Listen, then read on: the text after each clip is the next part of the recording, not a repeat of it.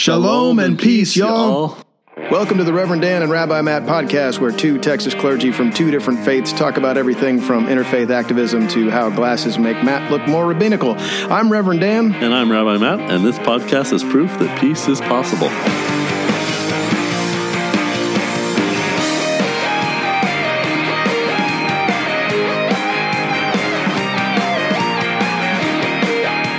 Welcome to the Reverend Dan Rabbi Matt podcast. I'm one of your hosts, Reverend Dan. I'm here with my good friend Rabbi Matt Rosenberg, Howdy, everybody. who's wearing his who's wearing his purple for hijab day. I can't, I don't think I look too good in a hijab, so I wore a purple shirt instead.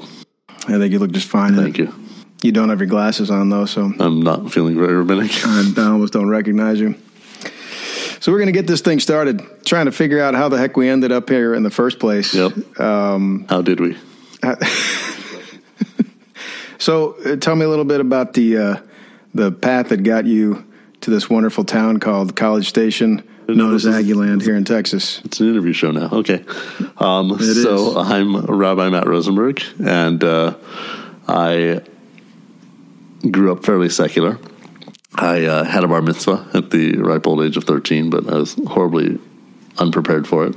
And that was probably the uh, one of the few times my family ever went to synagogue. Uh, we were not very observant, observant at all. After college, I ended up working for the American Red Cross doing disaster relief work. And at some point during that, I felt like I need to uh, explore my my heritage, and uh, took a basic introduction to Judaism class and fell in love with the tradition. I felt at that point that there's plenty of people who can work for the Red Cross, but Jews who have skills should uh, serve the Jewish people, and I felt like I needed to do that. And uh, I decided I would become a rabbi. So I went marched into seminary and uh, said, "Hi, I want to be a rabbi." And fortunately, they didn't kick me out onto the street, but uh, they said gently, "You really don't know anything yet. Go out and learn, and come back when you're ready." So quit the Red Cross, moved to Jerusalem, stayed there for a year studying Hebrew, and got accepted to rabbinical school. Spent six years in LA at the Ziegler School of Rabbinic Studies. Proud graduate of, of that seminary, the conservative seminary, seminary in Los Angeles.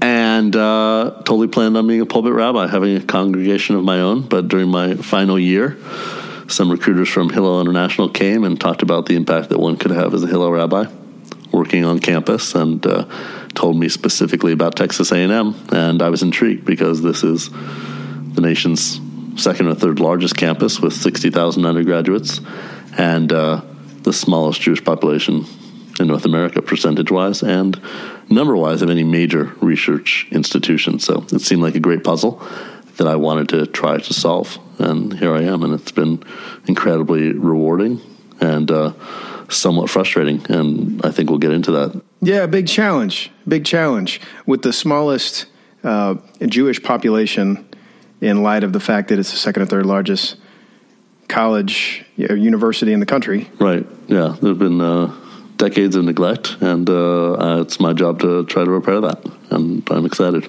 about what the future of the Jewish community at Texas A&M holds. And how's that going three and a half years later? We're getting there. We're getting there. I think. Uh, I think we're getting real close. We've made some. We've made some strides, and uh, I'm having a couple meetings over the next few days. In fact, that uh, should yield some pr- productive results. Sounds good. How about you? So, how did I get here? The that's an interesting question. So, um, there's this notion of a calling, right? Right. When it comes to this ministry stuff that we do.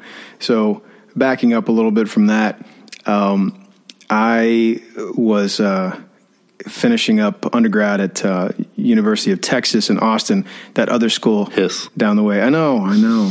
Jeez.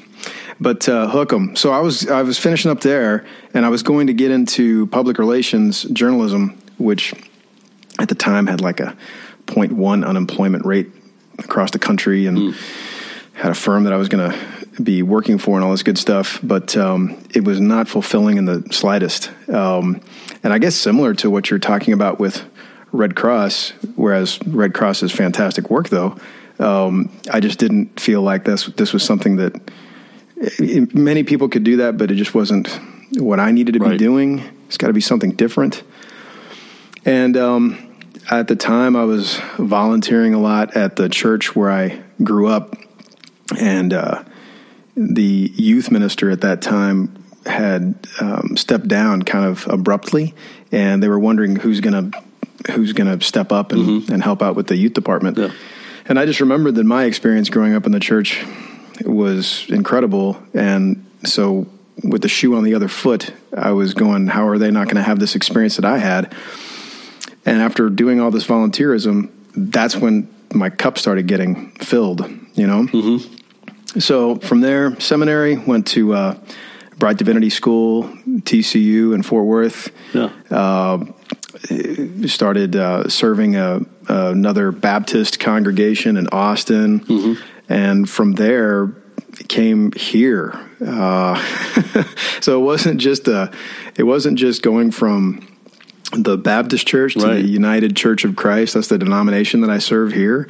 It was just going from a different culture. You Sure. know, um, Austin to College Right. Station, which people outside of Texas and even outside of this part of Texas Right. might not understand how that's a big culture shock, but um, it's pretty huge. And 11 years later of, of living and serving in this community, I still recognize the the blatant differences between the communities. But I love it. Right. It's great. It's is. fantastic living in College Station. It is. It's a wonderful city, and uh, you know I made the transition directly from Los Angeles to College Station, and where I had a vibrant Jewish community there, and now to come here where it's Well, and talk about culture the, shock. one of the small and and the culture shock, and I, I feel like I'm still culturating, uh, but you kind of knew what you were. You knew of College Station. I knew You of knew, it. You knew Austin wasn't College Station. But what is the expression that students say about you don't understand it from the outside Right. looking in? You can't explain it from the inside looking out with this, you know, kind of bubble mentality of College Station. Right. And and of course, uh, T-SIPs, as they call people who go to UT, like me, uh, just scoff at at A and M stereotypically. So yeah, there's like a perception of College Station and Texas A and M.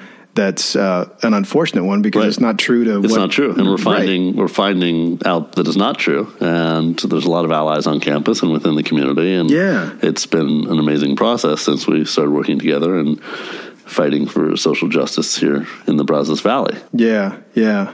Right. Well, and, and I mean, with the stereotype, though, what I was getting at is more of, uh, you know, just this um, looking down at Texas A&M because Right. UT came first and those kinds of just No, silly A&M rivalry kind of things. So there's that. 1876. Yeah. So then you get so then you get here, um, and you find from the inside uh, looking out that there's this projected stereotype Right. onto College Station and Texas A&M that it is closed-minded and not inclusive, and that nothing could be further from the truth. Right, and that's totally a perception that I'm battling. Um, that you know, Jews in Texas tend not to come to Texas A&M unless they have visited campus or have relatives Oh, who come to campus because parents and grandparents still see A&M as an all male all male military academy, which it hasn't been since 1964, Mm-hmm. and now it's at the point where it's almost 50-50 male female, and uh, you know, while advertising around the state often features ROTC cadets on those billboards every time I'm driving outside of town. Uh, the Corps only represents about five percent of the campus, and it's it's an amazing organization. But this is not your grandparents' Texas A&M by any stretch of the imagination. That's that's the message I try to get out there into the into Texas. So, and and that brings us to how you and I met in the first place. Mm-hmm. Was uh, serving on a panel at uh, All Faiths Chapel, Right. on campus, um, which we were talking about earlier. Is you know striving to be even more inclusive of other faiths, whereas before it was jokingly referred to as All Faiths Christian Chapel. It's much more inclusive, much more interfaith. And we were there for a panel for, I believe it was Coming Out Week. Um, talking about how uh, Christianity and Judaism, and there was someone from the Unitarian Universalist Church and someone from the Catholic Church, how our faiths actually instruct us to um, not just be this cliched loving, but this Right. intentionally inclusive loving, the steadfast love um, that is you know, toward the LGBTQ community. Um, and there weren't a whole lot of people that attended that at the time. Right. But I think if that, at, at, with everything that's happening, If that would have happened now, yeah, exactly, it would be- it would have been packed. absolutely. So much has changed. And. I think that was my first opportunity to speak on on an issue like that since coming to campus. I, think it was Oh, within really? my first year, and I really was appreciative of the invitation by the LGBT Center to do that. And then from there, we were involved with other events, uh, albeit often tragic, such as the vigil at your church for the Charleston shooting, and then almost exactly a year later for Orlando. And uh, then this summer, we uh, we joined together and uh, had like kind of it was a it was covering all types of all types of things that were going on this summer. We had the mosque the mosque shooting during the summer. Um, there was police violence going on, so it was kind of in support of our Muslim friends and brethren, as well as in support of police, but also Black Lives Matter. It was kind of this interesting agglomeration of all types of social issues. Really, the first kind of protest like that, right at the corner of Texas and George Bush, major intersection. Yeah. And uh, and since then, there've been a, a bunch of other things. We had Richard Spencer on campus. We had um, Women's Day March. We've had the executive order that was signed last Friday. Yeah, that whole thing. So that, that's another interesting thing about our community that I've grown to love more and more is it's tough to articulate, but if um, there's the macro level and the micro level, and on the macro level, you know, talking about the um, police brutality and things like this, it's very easy to say Black Lives Matter, Blue Lives Right. Matter, and have these kinds of uh, there's absolutes where people are against each other at every front. But then Right. in our community, I, I, I see how it is that the police and the community interact far Exactly. more.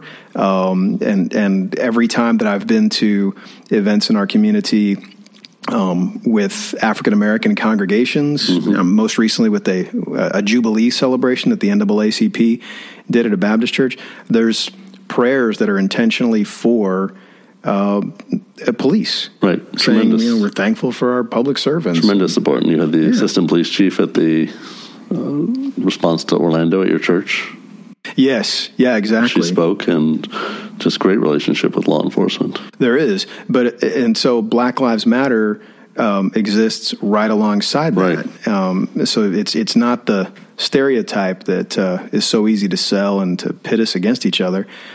Um, and the other thing that I find interesting is with this heightened Islamophobia, a fear of our Muslim neighbors going on in the country, especially since the executive order from the other day. Um, that's another one where people just assume that uh, in more conservative environments that people are going to hate Muslims. Right. Well, uh, College Station is a highly conservative environment. I mean, it's pretty tough to argue against that. Uh, yet, the mosque in our community, when somebody does something stupid by driving by it and and and uh, taking a shot at it, when news gets out the next day, Right. there's an outpour from the community with everybody standing guard around the mosque in the middle of the day on a in, in June, on a hot summer For the- day. Guarding for the Friday prayers. Right. Point being that uh, even if, even if, let's say, uh, someone were to not understand Muslims, I don't know Muslims, I don't understand them, I don't want to have anything to do with them, they would say. Uh, they would also say, but nobody messes with the with my neighbors Yeah. right? There's that sense That's of great. there's a traditionalism here that you don't you don't mess with people no matter their walk of life. Yeah. Very strong sense of community and support Right. for for the other even. Mm-hmm. It's really heartwarming to see. It is. So, uh, I guess that's our little PSA for uh, the Brazos Valley Aggie. Exactly. Bryan College Station. So, so why are we here? Come visit us. So yeah, but I mean, th- Why, why the podcast? the the pod the podcast getting back to dough is um, us trying to be more proactive instead of reactive. So much of what we've done, Matt, in getting to know each other and working together has been in response to all these atrocities that happen. Right. And uh, you know, I think uh, in the coming months we'll we'll invite guests to, to talk as well, and uh, we'll deal with the issues of the day that we're thinking about here in the area. And uh, you know, there's so much going on in the world right now, and uh, uh, I feel like I don't even know where where to begin to discussing contemporary issues. Of what's been going on even over the last few days, especially since January 20th and and since election and even prior. So I was realizing that I wasn't here in town for the uh, Solidarity March on campus with uh, our Muslim friends on Monday night, but I was in Dallas and uh, got to go to a candlelight vigil there, and realizing it was the the fourth fourth event like that that I've been to since the summer. We had that big summer get together, and uh, then we had Richard Spencer, and then participated. I participated in the the women's march, which was hastily organized organized here, but really really well attended uh, on campus because you know, my thought was anyone who's anyone is going to the march in Austin, and certainly that was huge. But it made me realize that we always need to have a local representation for any kind of major marches going on, even if there's something going on in Houston, Austin, Dallas, uh, that we need to do it as well. And so, looking forward to the uh, Scientist March on Washington. We'll do a local thing as well. They just announced the date, April 22nd. And uh, April 15th, I think the Tax Day March will also happen here. And I, uh, I have a bullhorn and I'm ready to use it. Sounds good. Sounds perfect. So something else about our community that's uh, kind of peculiar with uh, Texas A&M being here, uh, second or third largest university in the country.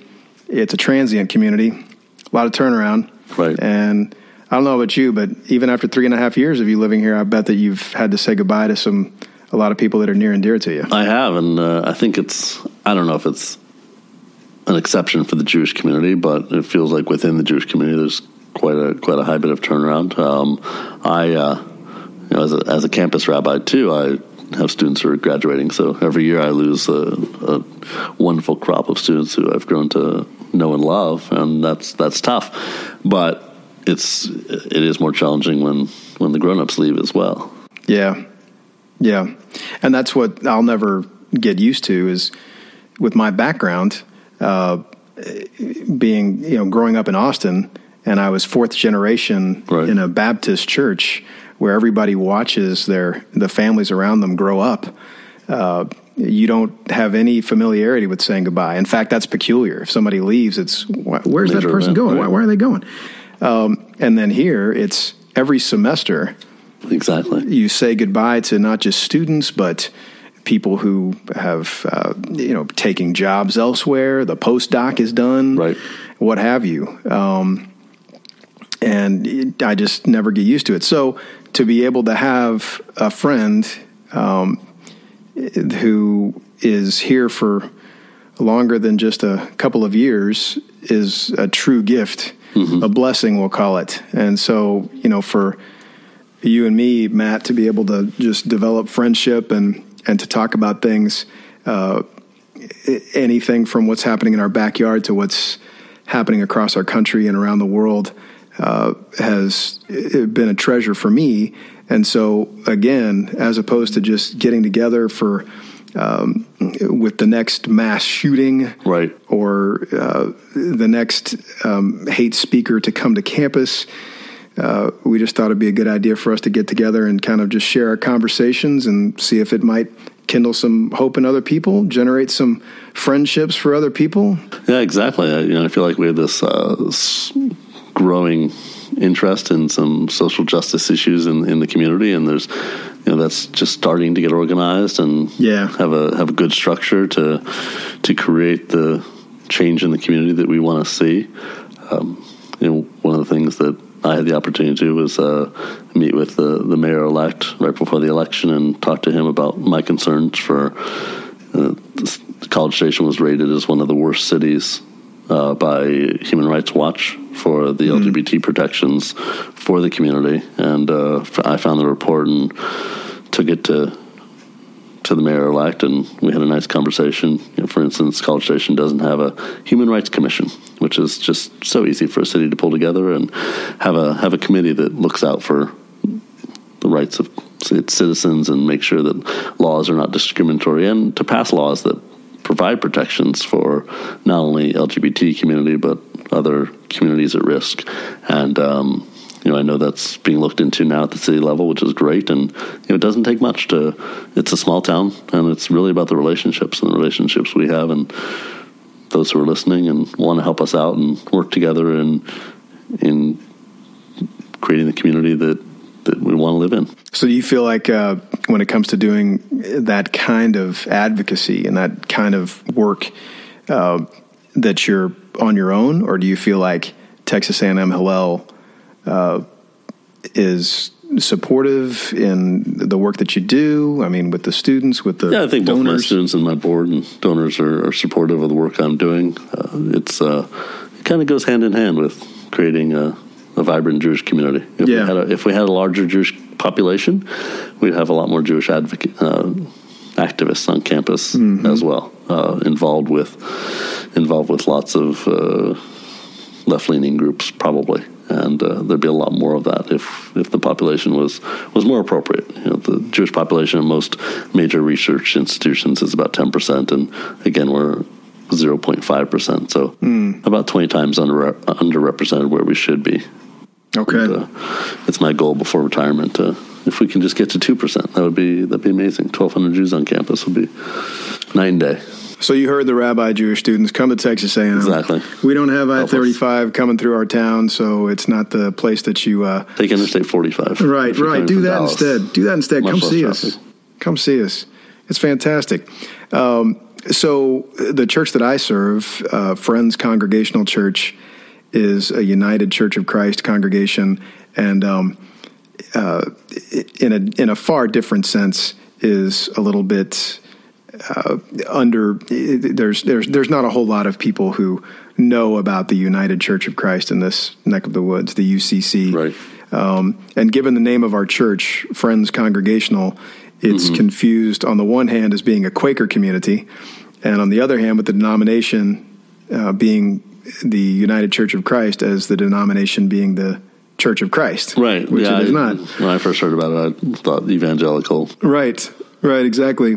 And so we we constantly are, are explaining that, but uh, even still, it's um, it's a, a vibrant denomination in other parts of the country.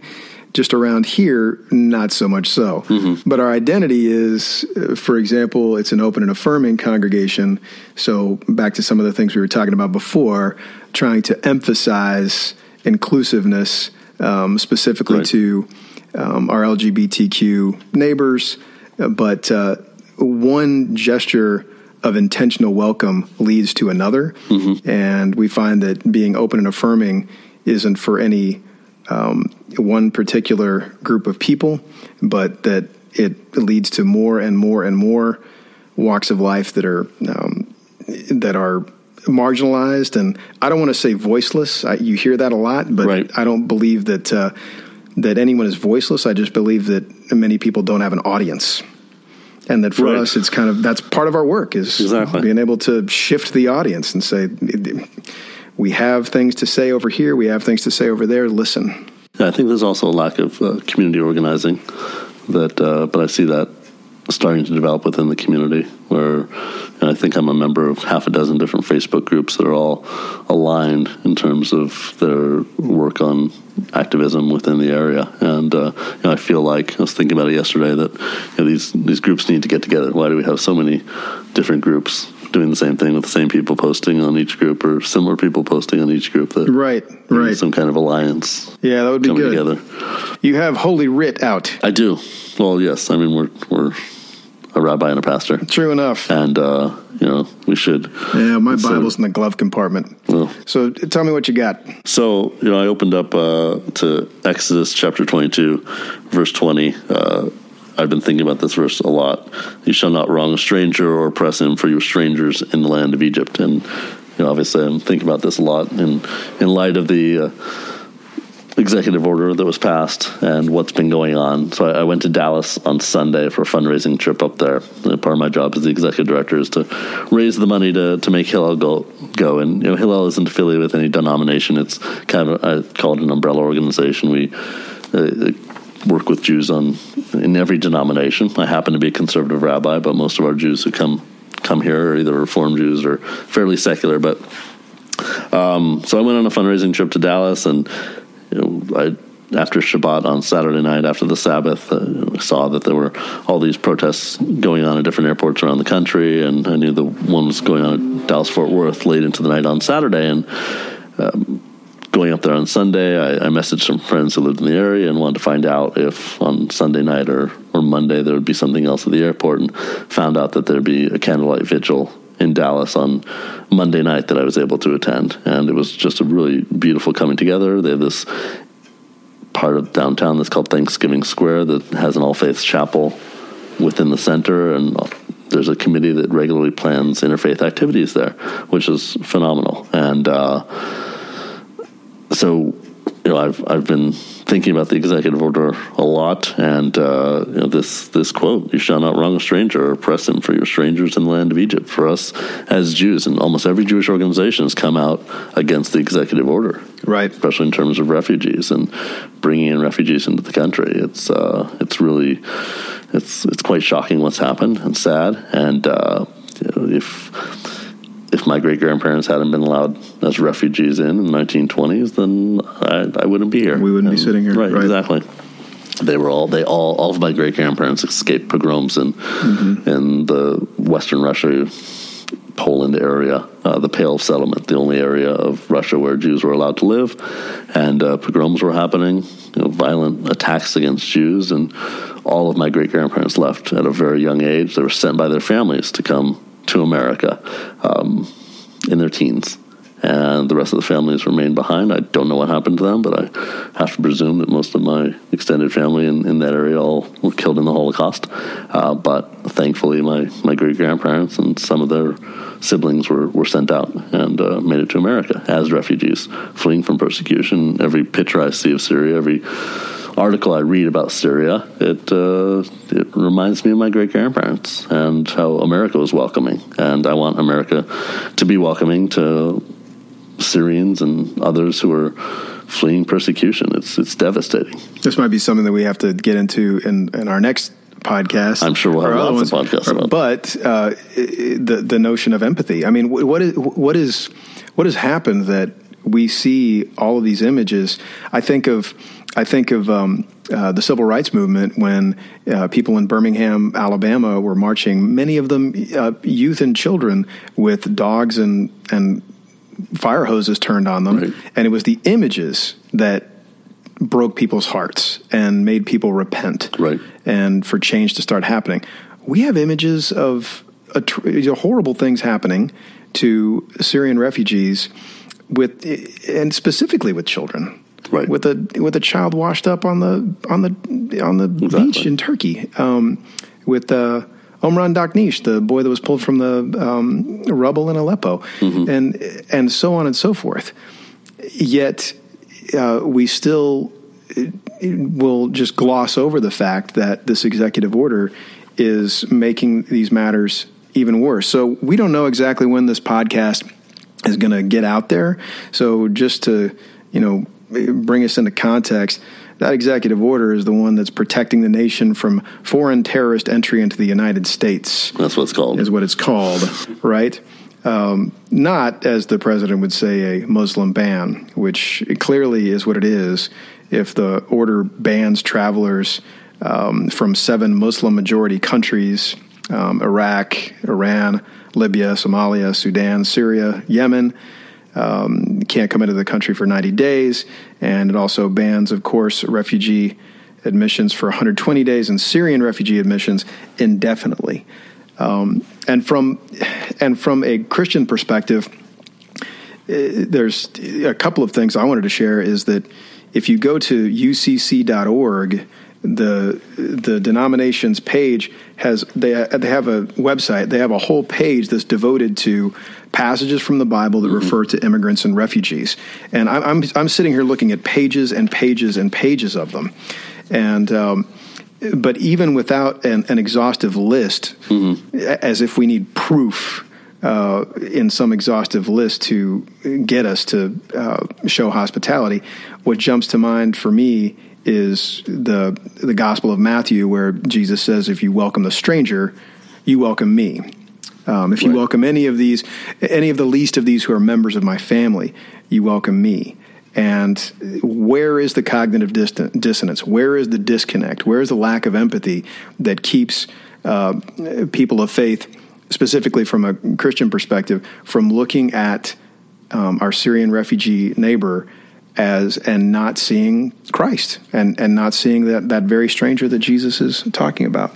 Yeah, exactly. And uh, this morning I read an article in the Houston Chronicle about a Jordanian high school student who's been uh, detained for three days. He's not his Jordan is not one of the countries listed, and he has a visa to study in the United States. And uh, he's been transported from, he was captured at IAH or detained at IAH in Houston, and uh, now taken to Chicago, uh, where they have a juvenile detention facility for people like him, I guess. And I don't know what happened. I don't know no one knows yet. No one's been able to communicate with him.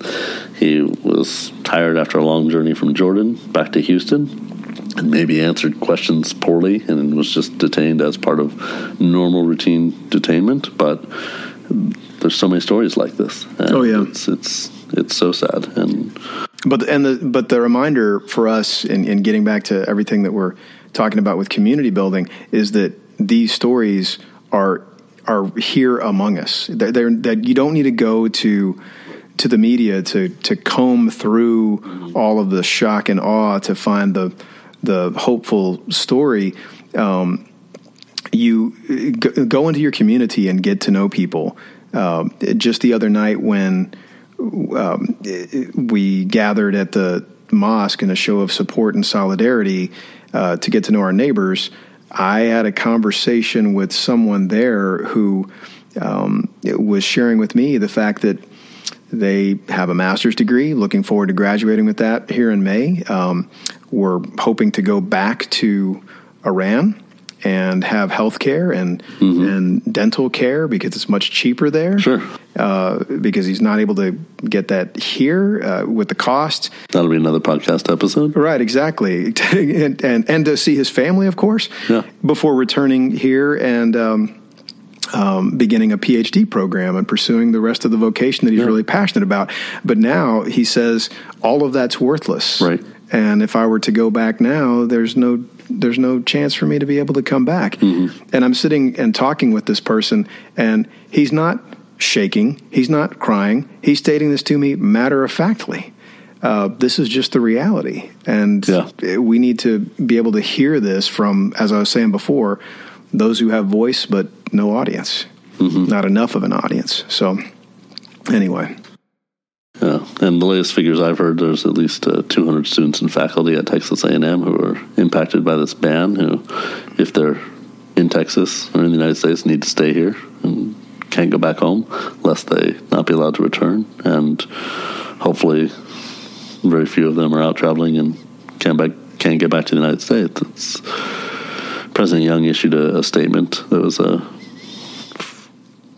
not the strongest among university presidents, but a positive message in the, saying that the university would support support people who are covered by visa student visas and who are faculty teaching and provide ways for them to get support and saying the university would support them in their efforts and that was that was welcome um, Hillel, as a movement, uh, has been sending letters to our university presidents, either in support of the statements they've made, and we issued one of those. And in the case of universities where presidents haven't made statements, calling upon the presidents to to make statements, and that's uh, it's been it's been a nationwide movement that's very powerful and has been pretty awesome. So this is just the beginning. It is, and and everything that we're uh, talking about today um, we're hoping that this can continue this trajectory of community building and sharing ideas and moving toward places of hope and promise and justice and away from these things that continue to keep us down. I know that a lot of what we've talked about today has been kind of a downer, but uh, this is the reality that we need to be able to talk about um, so that we can find solutions. And um, so we're excited about this possibility with this podcast. We have a website that we're getting underway that we'd love for you to check out. It's um, www.revdanandrabbimatt.com. So go there and check it out. It's a work in progress. And we have a Facebook page with the same name, um, Reverend Dan and Rabbi Matt. Write it all out, no ampersand in there and uh, we'll be sharing our thoughts and sharing our podcast. And please connect with us through Facebook and message us. You're not alone, and uh, we're not alone, and we're in this together, and uh, we're here to support one another and come together and work for work for change for the better. In the meantime, you can follow Rabbi Matt on Instagram, where you can see pictures of his kosher food that he picks up from Dallas, which is absolutely fantastic. Rabbi Matt R at on Instagram and on Twitter. and what are your handles, Reverend Dan? for for Instagram, I don't know.